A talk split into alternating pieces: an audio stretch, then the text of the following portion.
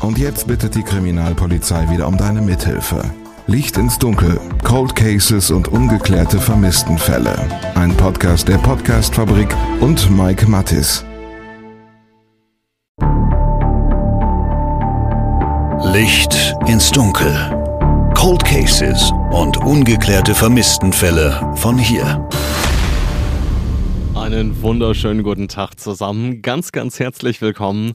Ihr hört Licht ins Dunkel. Wir sprechen hier über Cold Cases und wir sprechen über ungeklärte Vermisstenfälle aus ganz Deutschland. Und das machen wir nicht einfach so, sondern das machen wir mit den zuständigen Polizeidienststellen und Staatsanwaltschaften.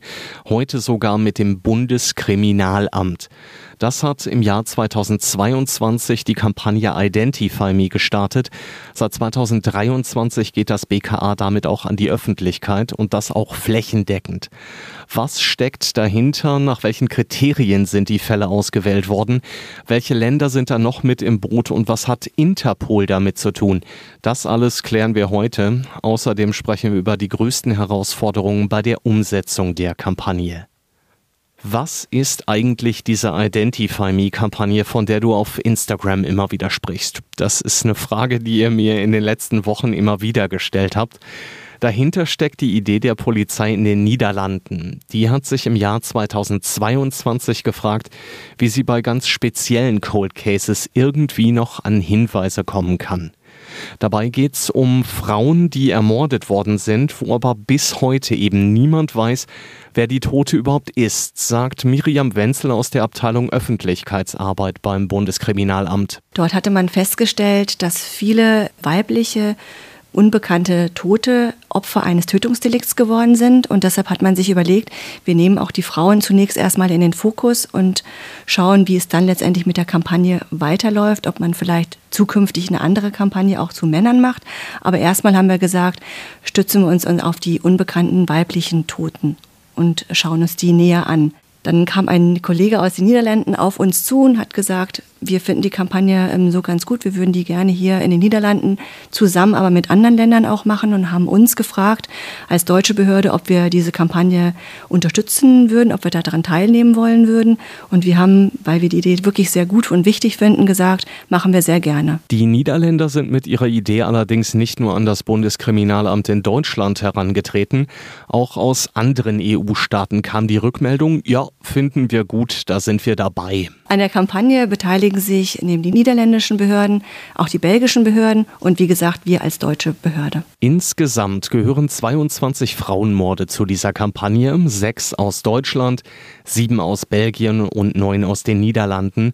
Und weil es ja um eine internationale Kampagne geht, bei denen zumindest mal nicht ausgeschlossen ist, dass es eben auch Bezüge ins Ausland gibt, haben sich die drei Partnerländer dann eben noch einen internationalen Partner mit ins Boot geholt. Da es ja eine internationale Kampagne sein sollte, haben wir ähm, mit den Niederländern und Belgien auch festgestellt, wir brauchen jemanden, der diese Kampagne auch international unterstützt und haben uns so Interpol mit ins Boot genommen, worüber wir sehr dankbar waren, dass sie diese Kampagne auch deutlich und ähm, intensiv unterstützt haben, nämlich indem sie sämtliche 22 Fälle aus den Belgien, Niederlanden und Deutschland auf ihre Webseite gestellt haben und nicht nur die Kampagne, auch alle 22 Fälle tatsächlich über Social Media beworben haben, sodass das tatsächlich weltweit veröffentlicht wurde. Das bedeutet für die einzelnen Fälle natürlich die größtmögliche Öffentlichkeit, sagt Anja Allendorf von der Vermisstenstelle des Bundeskriminalamts.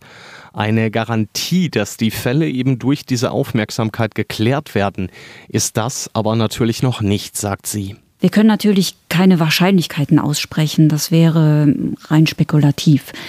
Ich denke, geht es vielmehr darum, dass wir die Möglichkeit haben, durch die Kampagne zum Beispiel die Gesichter der Opfer einer sehr großen, eigentlich der größtmöglichen Öffentlichkeit zu zeigen. Das war bisher in unseren Fällen eben nicht der Fall.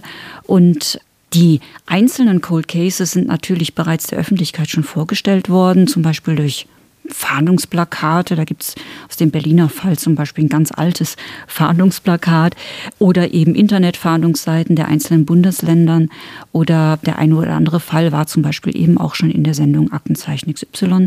Aber diesen jetzigen Adressatenkreis hatten wir bislang noch nicht. Die einzelnen Fälle sind seit über 20 Jahren, teilweise sogar seit über 35 Jahren ungeklärt. Und schlimmer sogar noch, in all dieser Zeit war es der Polizei eben nicht möglich, die Identität dieser toten Frauen zu ermitteln. Und mit der Kampagne Identify Me dürften die Chancen da zumindest mal ein kleines bisschen gestiegen sein, sagt Allendorf. Wir haben mit der Kampagne zusätzlich auch ein großes mediales Interesse geweckt. Und das bedeutet, dass durch all diese Dinge die Chancen gestiegen sind, dass die Menschen sich interessieren, sich die Darstellung im Internet anschauen und sich irgendjemand hoffentlich an dieses Gesicht oder zum Beispiel an ein dargestelltes Schmuckstück oder an ein Detail eines Schmuckstücks erinnert. Also es besteht auch die Chance, dass Mitwisser sich nach so langer Zeit an die Polizei wenden. Und es gibt ja auch die Möglichkeit, anonym einen Hinweis zu geben. Insofern eröffnet die Kampagne eben die Möglichkeit, sehr viel Menschen und eventuell dadurch auch mehr potenzielle Hinweisgeber zu erreichen. Da das Ganze eine internationale Kampagne ist, braucht es da natürlich eine gute Absprache zwischen den einzelnen Teilnehmerländern. Diese Absprache gab es nicht nur bei der Planung, sondern eben auch jetzt, wo mit jeder einzelnen Fallvorstellung und jeder Berichterstattung immer mehr und mehr Hinweise eingehen. Den aktiven Austausch gibt es natürlich, den gibt es auch grundsätzlich in der alltäglichen Arbeit in der Vermisstenstelle des BKA. Aber auch hier ganz klar, wir tauschen uns telefonisch oder per Mail aus und vorwiegend ähm, mit den bekannten Ansprechpartnern, die bereits bei den Vorbereitungen der Kampagne dabei waren. Also die Kolleginnen und Kollegen in Belgien und den Niederlanden, wie auch bei uns, sind schwerpunktmäßig für die Kampagne zuständig und kennen die Fälle. Das erleichtert natürlich auch die Zusammenarbeit. Natürlich sind dabei nicht nur die Bundeskriminalämter aus Deutschland, Belgien und den Niederlanden mit im Boot, sondern eben auch die Polizeidienststellen, die für die insgesamt 22 Fälle zuständig sind. Also sobald wir Hinweise erhalten, die die jeweiligen Fälle des anderen Landes betreffen, zum Beispiel ein Hinweis auf eine vermeintliche belgische Vermisste, die einem deutschen Opfer ähnlich sehen soll, dann klärt hier zum Beispiel die belgische Dienststelle die Personalien der vermeintlichen Vermissten ab und wir tauschen uns dann aus. Wir führen die Informationen zusammen und überlegen, ob wir in dem einen oder anderen Fall noch weitere Infos erheben müssen, zum Beispiel aber auch eine DNA-Vergleichsprobe abnehmen müssen, um dann entweder ähm, im Ergebnis zum einen einen klaren Ausschluss zu haben, das heißt, es gibt keine Übereinstimmung zwischen dem Vermissten und der Leiche, und bestenfalls haben wir natürlich eine Übereinstimmung.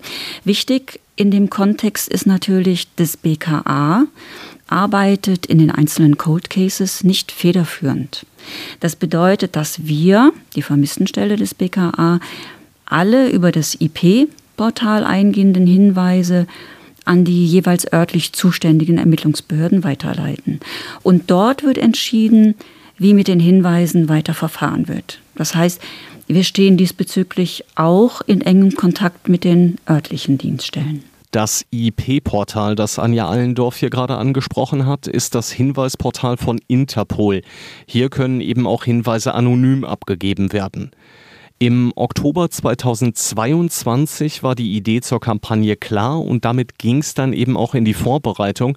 Dafür hat das BKA nach Fällen gesucht, die vielversprechend sind. Anfänglich, das war so im Oktober letzten Jahres, haben wir, die Vermissenstelle des BKA, eine bundesweite Nachricht an alle Landeskriminalämter gesandt, in der wir die Idee der Kampagne vorgestellt haben und haben gleichzeitig angefragt, ob in den Bundesländern Fälle vorliegen, die den Kriterien entsprechen. Wir haben natürlich vorher festgelegt, welche Kriterien sollen diese Fälle erfüllen, um eben mit in diese Kampagne aufgenommen zu werden? Die gerade angesprochenen Kriterien bei der Fallauswahl sind natürlich wichtig. Das macht uns Anja Allendorf hier nochmal ein bisschen deutlicher. Also der grundsätzliche Vorschlag aus den Niederlanden war ja, dass wir Fälle betreffend weibliche, nicht identifizierte Mordopfer nehmen. Das waren dann schon mal natürlich die Grundkriterien. Und in den Gesprächen, ähm, die ich geführt habe mit dem niederländischen Kollegen, haben wir dann nochmal herausgearbeitet, dass die Fälle möglichst einen Auslandsbezug haben sollten, weil es ist ja eine internationale Kampagne. Es geht darum, dass wir nicht nur vermuten, sondern möglichst aufgrund der bisherigen Ermittlungen und Untersuchungen festgestellt haben, dass es sich zum Beispiel um einen ausländischen Phänotyp handelt. Sprich, das Opfer kommt sehr wahrscheinlich aus dem Ausland. Oder es gibt eine rechtsmedizinische Analyse, die Isotopenanalyse zum Beispiel, wo festgestellt wurde, dass das Opfer einen Großteil ihres Lebens sehr wahrscheinlich im Ausland verbracht hat, auch eben dieser Auslandsaspekt. Oder es wurden Gegenstände, Kleidungsstücke gesichert, bei denen man aufgrund der Ermittlungen davon ausgeht, dass diese aus dem Ausland stammen. Da gab es ja zum Beispiel auch Schmuckstücke, die dargestellt wurden. Oder die Leichen wurden in einem grenznahen Gebiet gefunden. Wie das zum Beispiel mit der Isotopenanalyse oder der Gesichtsweichteilrekonstruktion abläuft, da sprechen wir gleich nochmal ausführlicher drüber. Für den Moment müsst ihr erstmal nur wissen, dass es diese Untersuchungen gegeben hat. Und auch anhand dieser Analysen ist dann eben entschieden worden, ob ein Fall Teil der Identify Me-Kampagne wird oder eben nicht. Die Rückmeldungen aus den Bundesländern, die kamen dann Anfang Dezember. Und wir haben dann anschließend mit diesen örtlichen Dienststellen und teilweise auch über die jeweils zuständigen Landeskriminalämtern diese Rückmeldung vorbesprochen. Das heißt, wir haben gemeinsam besprochen, ob eben die jeweiligen Fälle mit in die Kampagne aufgenommen werden oder nicht. Dabei haben wir bestimmte Fragestellungen gehabt, zum Beispiel, welche Möglichkeiten habe ich überhaupt, den Einfall in der Öffentlichkeit zu präsentieren. Ja, wenn ich nur Knochenfunde habe oder Gegenstände mit keinen besonderen Merkmalen, macht es keinen Sinn. Oder haben wir genügend Identifizierungsmaterial auch, um bei eingehenden Hinweisen die Möglichkeit zu haben, abzugleichen. Das sind ja ganz alte Fälle. Ne? Und dann ist natürlich das Identifizierungsmaterial, was wir haben, ein ganz, ganz entscheidender Faktor. Und das ist eben noch nicht alles. Bei der Planung haben verschiedenste Akteure mit im Boot gesessen, unter anderem auch die sachbearbeitenden Dienststellen. Und die haben einiges an Unterstützung vom BKA bekommen, um die Fälle bestmöglich für die Veröffentlichung vorzubereiten. Es gab zum Beispiel auch ein klares Ja, selbst wenn ein Fall schon ein, zwei Mal in der Sendung Aktenzeichen XY ungelöst ausgestrahlt wurde weil wir eben mit der Kampagne eine größtmögliche Öffentlichkeit haben. Also es gab dann eben diese Fragestellung, dann ging es weiter. Nach dem Zusammentragen der Eckdaten haben wir dann die Code Cases der Länderdienststellen quasi für die Veröffentlichung vorbereitet und ins Englische übersetzt um diese dann auf der Interpol-Seite einstellen lassen zu können. In der jetzigen Phase unterstützen wir eben, indem wir die eingehenden fremdsprachigen Hinweise übersetzen und das dort übermitteln an die Dienststellen und aber auch in dem einen oder anderen Fall aus Sicht der Vermisstenstelle Vorschläge unterbreiten, wie man vielleicht weiter verfahren könnte dann. Im Prinzip könnt ihr euch das vielleicht am besten so vorstellen, dass das BKA heute, ich sag mal, so eine Art Zwischeninstanz zwischen den internationalen Partnern und den zuständigen Dienststellen ist, die eben für die einzelnen Cold Cases zuständig sind. Zwischendurch unterstützen wir auch die örtlichen Dienststellen bei den Hinweisabklärungen dadurch, dass wir für die Ermittlungsführer oder Führerinnen kurze Telefonate führen mit den Belgiern oder mit den Niederländern, wenn kurze Rückfragen sind. Dann können wir denen das auch abnehmen. Das heißt also, wir sind im ständigen Austausch mit der einen Seite, mit der internationalen und auch mit der nationalen Seite. Bis das allerdings alles soweit ausgereift war, hat es natürlich eine Weile gedauert. Das ist logischerweise ein Prozess, der sich erstmal einspielen und etablieren muss, klar. Und dabei ist natürlich auch nicht immer alles komplett reibungslos abgelaufen. Eine Herausforderung war zum Beispiel die Frage, wie bekommen wir hier in Deutschland diese Fälle überhaupt ins Internet und welche Plattformen können dafür genutzt werden? Ein Beispiel hat Miriam Wenzel aus der Abteilung Öffentlichkeitsarbeit hier mal für uns. Im Vergleich zu den niederländischen und belgischen Behörden konnten wir in Deutschland leider keine YouTube-Links generieren, weil wir das von der rechtlichen Seite, das vom BKA, nicht dürfen. Tatsächlich ist es wichtig, dass diese Videos, die wir hier aufnehmen, auch auf unserem Server ähm, gehostet wird. Und wir dürfen diese Daten nicht aus der Hand geben. Das ist, wie gesagt, in den Niederlanden und in Belgien oder auch bei Interpol anders. Datenschutz ist da das Stichwort, aber auch dafür ist natürlich eine Lösung gefunden worden, sagt Wenzel. Trotzdem hatten wir dann diese Möglichkeit, diese Videos bei uns auf der Homepage einzustellen, sodass auch der Nutzer sich das bei uns auf der Homepage anschauen kann. Ihr seht also, hinter dieser Kampagne steckt noch deutlich mehr Arbeit als eben nur die Konzeption dieser Kampagne, das Erstellen von Fallvideos, die Absprache mit den zuständigen Ermittlern und, und, und. Tatsächlich mehr als man vermutet. Also man sieht letztendlich nur das Endprodukt und da steckt wirklich ähm, sehr, sehr viel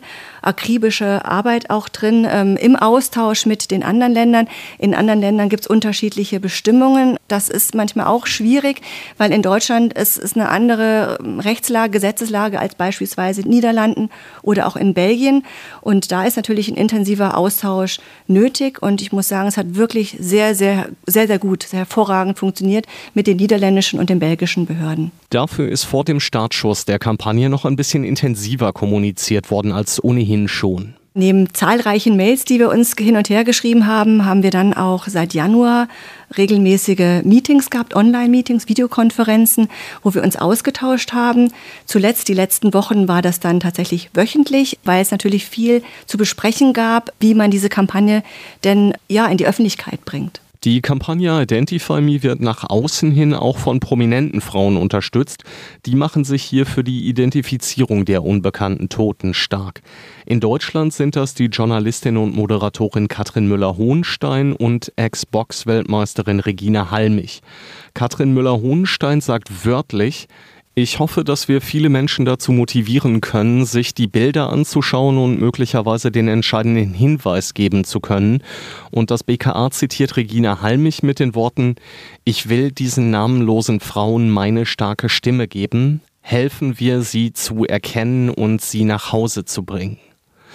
Die Paten in den Niederlanden sind übrigens die Schauspielerin Carice van Houten und die Sängerin Steen und für Belgien haben Autorin und Komponistin Axel Red und die Schauspielerin Ferle Bartens die Schirmherrschaft übernommen. Die Idee dahinter ist klar, sagt Miriam Wenzel. Tatsächlich haben wir Frauen gesucht, weil Frauen für Frauen einstehen sollten, und zwar prominente Frauen für nicht so prominente Frauen, die ihnen eine Stimme oder ein Gesicht geben, diesen unbekannten toten Frauen. Und wir wollten natürlich starke Persönlichkeiten, starke Frauen haben. Mit Regina Halmich haben wir natürlich tatsächlich als Xbox-Weltmeisterin eine tatsächlich starke Frau, aber nicht nur von der, von der Kraft her sollte es eine starke Persönlichkeit, sondern auch von der Art her. Sie sollte vertrauensvoll sein, geschätzt sein, ernsthaft und glaubwürdig. Das war uns einfach wichtig, weil diese Kampagne ja auch eine ganz wichtige Kampagne ist, die ein Signal setzen sollte. Und wir wollten natürlich Frauen als prominente Gesichter bekommen, die vielen Altersgruppen hier in Deutschland bekannt sind. Nicht nur den Jüngeren, ähm, sondern auch den Älteren. Mit den beiden, mit der Regine Halmich und auch mit der Katrin Müller-Hohenstein, haben wir damit wirklich gute Prominente finden können. Und ähnlich sehen es wahrscheinlich auch die Kollegen in den Niederlanden und in Belgien, die sich selbstverständlich auch wahnsinnig viele Gedanken darüber gemacht haben dürften, wen sie dafür anfragen. Für Anja Allendorf von der Vermisstenstelle ist das jedenfalls ganz wichtig, denn ohne die Identifizierung der Toten ist eine Klärung des Falls so gut wie ausgeschlossen, sagt sie damit die unbekannten Toten dann tatsächlich auch wieder ein Gesicht bekommen, das sie so zeigt, wie sie vermutlich zu Lebzeit ausgesehen haben, haben die Ermittler alle Register gezogen. Das kann man definitiv so sagen.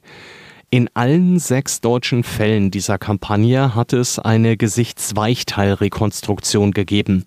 Was das genau ist und wie das funktioniert, das habe ich mir von Anja Allendorf erklären lassen. Das ist eine Frage, die sicherlich bei den Experten für Gesichtsweichteilrekonstruktion besser aufgehoben ist.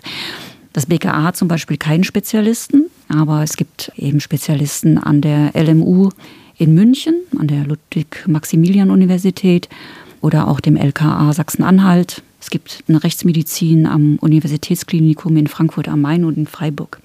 Aber im Prinzip, soweit ich das als Polizeibeamtin grob beantworten kann, geht es darum, dass man in den Fällen, bei denen lediglich ein Skelett oder ein Schädel äh, noch aufgefunden wurde, man versucht, das Gesicht oder auch den ganzen Kopf natürlich des Opfers wiederherzustellen. Die Rekonstruktion der Gesichter hat, um hier einfach mal im Bild zu bleiben, mehrere Gesichter. Da gibt es also ganz unterschiedliche Methoden, sagt Allendorf. In unseren Fällen sieht man eben auch, dass verschiedene Methoden angewandt wurden.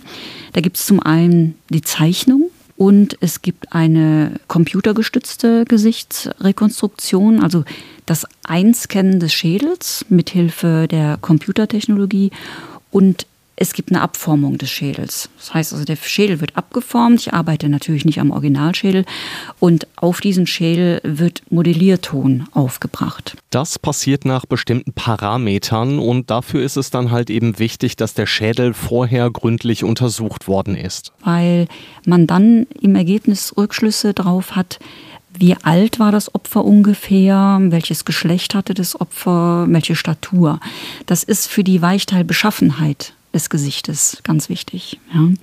Und ich meine, wir kennen das aus dem Alltag. Es reicht sehr oft nicht nur das nackte Gesicht, sondern es ist ganz wichtig zu wissen, welche Haartracht hatte das Opfer. Lange, kurze Haare, helle, dunkle, gelockte, wie auch immer, oder bei männlichen Opfern ein Bart. Das spielt eine ganz wichtige Rolle bei der Wiedererkennung. Das Ergebnis sieht dann optisch natürlich komplett unterschiedlich aus, je nachdem, ob es eben eine Zeichnung oder eine 3D-Rekonstruktion ist. Jede dieser Methoden hat natürlich Vor- und Nachteile. Ne? Bei einer Zeichnung kann ich zum Beispiel nicht den ganzen Kopf sehen. Ich kann keine dreidimensionalen Bilder ähm, herstellen und das aus verschiedenen Perspektiven anschauen. Das spielt ja manchmal auch eine Rolle. Die Grundlage für die Herstellung der Gesichtsweichteilrekonstruktion sind ähm, Untersuchungen und Messungen an lebenden Personen, aber auch an Verstorbenen, die im Ergebnis definiert haben, wie die Weichteildicke an bestimmten Punkten des Schädels ist. Und diese Weichteildicke variiert eben bei Menschen, die aus unterschiedlichen Regionen der Erde kommen. Bei Menschen aus Afrika sieht das zum Beispiel anders aus als bei Menschen aus Asien oder aus Europa. Von daher ergibt es durchaus Sinn, vorher vielleicht schon mal eine Isotopenanalyse durchzuführen. Gerade dann, wenn man sich sicher ist, dass alle diese Fälle einen Auslandsbezug haben. Kleiner Exkurs an dieser Stelle äh, über die Isotopenanalyse haben wir ja im Fall des Gentleman Aliens oder des unbekannten Toten aus der Nordsee mal kurz gesprochen. Damals stand das Ergebnis allerdings noch aus. Da habe ich vor kurzem mal mit Carsten Bettels von der Polizeiakademie Niedersachsen drüber gesprochen. Wenn der mal wieder ein bisschen Zeit hat, dann könnte es sein, dass es dazu ein Update gibt. Die Ermittler haben jedenfalls bei diesem unbekannten Toten auch alle Register gezogen. Was bei so einer Isotopenanalyse genau passiert, das habe ich mir auch von Anja Allendorf erklären lassen. Also erstmal vorweg, eine Isotopenanalyse ist keine Routineuntersuchung. Ja, die ist natürlich auch kostspielig. Das heißt, wenn es keine oder nur wenige neue erfolgversprechende Ermittlungsansätze gibt und ich auch all das, was ich habe an Materialien der Leiche, Fingerabdrücke, Zahnschema und so weiter, wenn das nicht zum Erfolg führt, bleibt mir eben diese kriminaltechnische Untersuchungsmethode. Da wird Körpergewebe untersucht, aber auch in versierten rechtsmedizinischen Instituten. Und äh, alle Chemiker und Experten auf dem Gebiet mögen es mir jetzt bitte verzeihen, wenn ich in der Beantwortung der Frage nicht alles chemisch korrekt darstelle. Aber was man vereinfacht sagen kann, ist, dass Isotope unterschiedlich schwere Atomarten eines Elements sind. Und bei der Isotopenanalyse wird der Anteil und die Zusammensetzung eben ganz bestimmter Elemente in möglichst unterschiedlichen Gewebeteilen der Leiche, da gehören auch Knochen, Zähne und so weiter dazu, untersucht und eben diese Anteile werden festgestellt. Und mit diesem Ergebnis können die Experten dann arbeiten. Danach wissen sie vereinfacht gesagt, wo sich ein Mensch zeitlebens in etwa aufgehalten hat. Und das funktioniert dann eben dadurch, dass bestimmte Elemente im Gewebe, in den Zähnen, in den Haaren oder in den Knochen nachgewiesen werden. Da ich diese Anteile eben auch nicht auswendig weiß, habe ich mir die rausgeschrieben. Das ist der Wasserstoff, Sauerstoff, Kohlenstoff, Stickstoff, Schwefel, Strontium und Blei.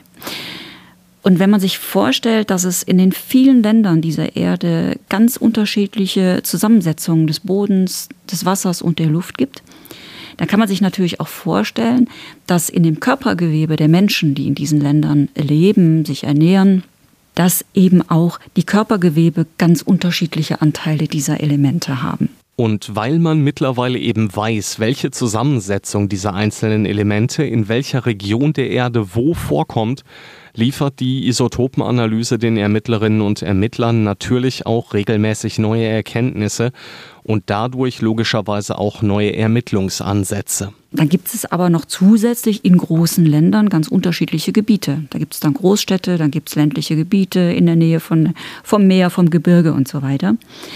Und es gibt quasi Weltkarten, die immer weiter ergänzt werden und auf denen zum Beispiel die weltweite Verteilung von Kohlenstoffisotopenwerten oder auch von Stickstoffisotopenwerten in menschlichen Haarproben aufgeführt ist. Und das ist zum Beispiel die Vergleichsbasis zu den Isotopenanalysewerten des untersuchten Gewebes. Wir können also mit der Isotopenanalyse keine Beweise herstellen, sondern nur Hinweise. Also Hinweise darauf, auf die Herkunft, auf frühere Aufenthaltsorte zum Beispiel der toten Person oder auch Lebensgewohnheiten.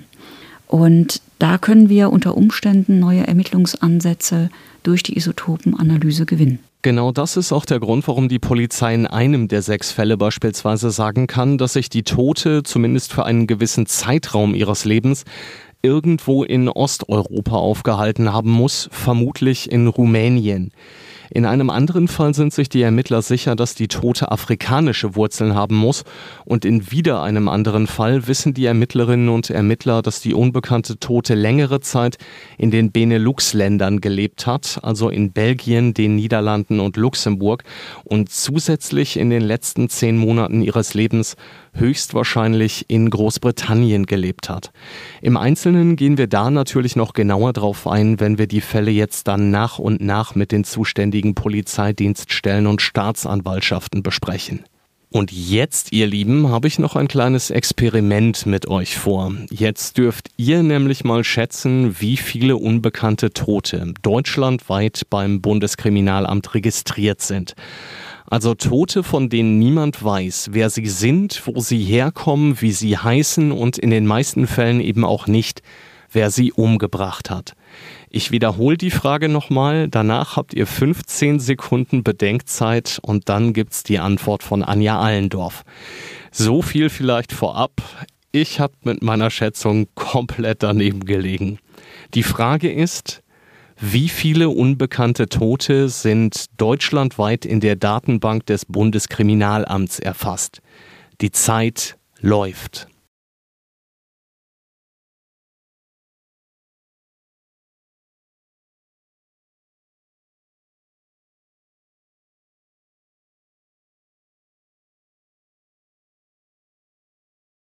Wir zählen aktuell etwas mehr als 1500 Fälle hier im Inland.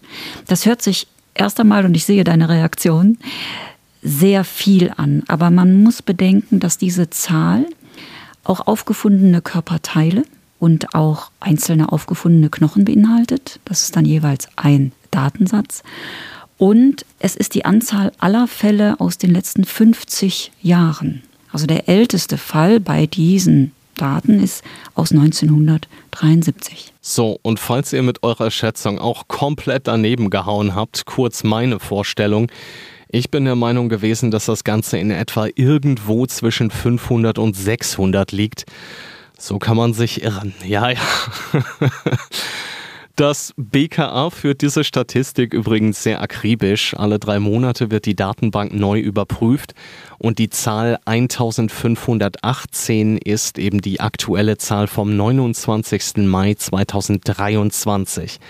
Kann also sein, dass sich seitdem das Ganze marginal verändert hat. Ich wollte euch da an dieser Stelle einfach nur mal eine kurze Größenordnung mit auf den Weg geben. Diese sechs Fälle aus Deutschland, die eben jetzt Teil der Identify Me-Kampagne geworden sind, sind eben sechs aus knapp 1500. Die sechs deutschen Fälle stelle ich euch in den nächsten Wochen nacheinander einzeln vor. An dieser Stelle natürlich auch schon mal ein ganz, ganz großes Dankeschön an die ermittelnden Polizeidienststellen und an die Staatsanwaltschaften. Die Hälfte der Interviews habe ich mittlerweile geführt. In den anderen stehen schon die Interviewtermine oder wir sind zumindest mal grob in der Absprache.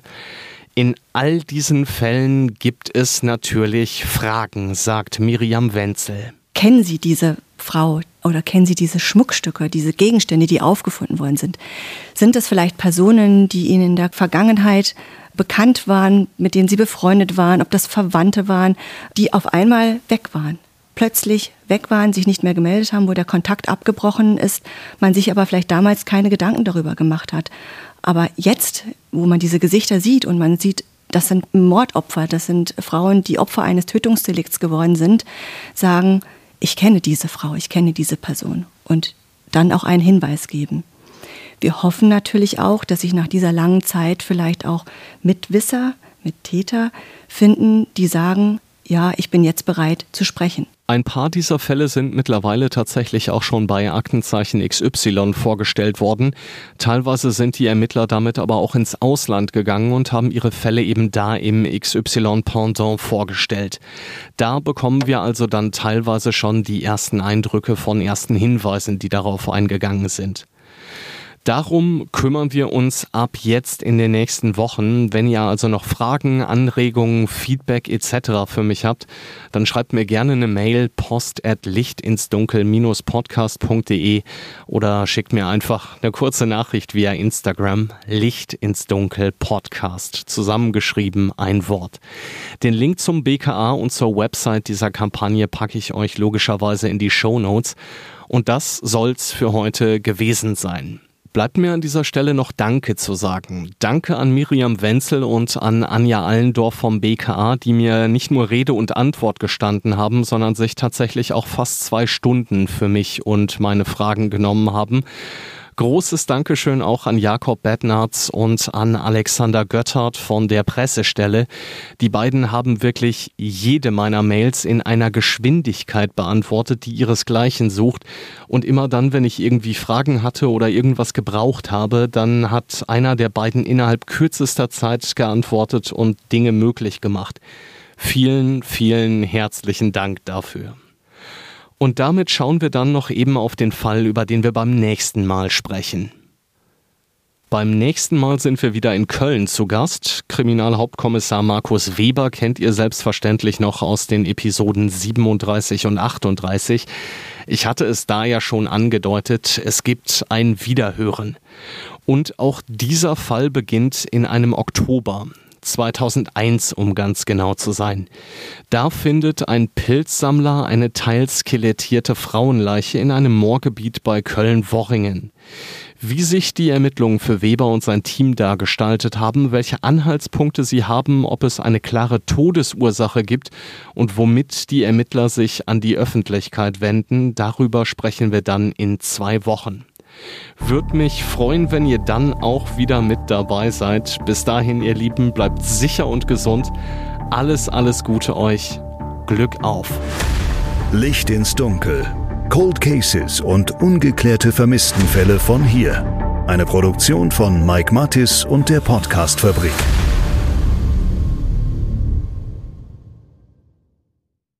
Ein Blutbad an Heiligabend in Gütersloh, ein Giftmord in Bielefeld oder ein Femizid in Preußisch-Oldendorf. Die schlimmsten Verbrechen passieren unmittelbar vor unserer Haustür. Im Podcast Ostwestfälle gehen wir den Verbrechen auf die Spur. Wir sprechen mit Strafverteidigern, mit Journalistinnen und Journalisten, die die Fälle Monate, teilweise sogar jahrelang begleitet haben. Ostwestfälle, der True Crime Podcast der Neuen Westfälischen. Jetzt auf nw.de und überall, wo es Podcasts gibt.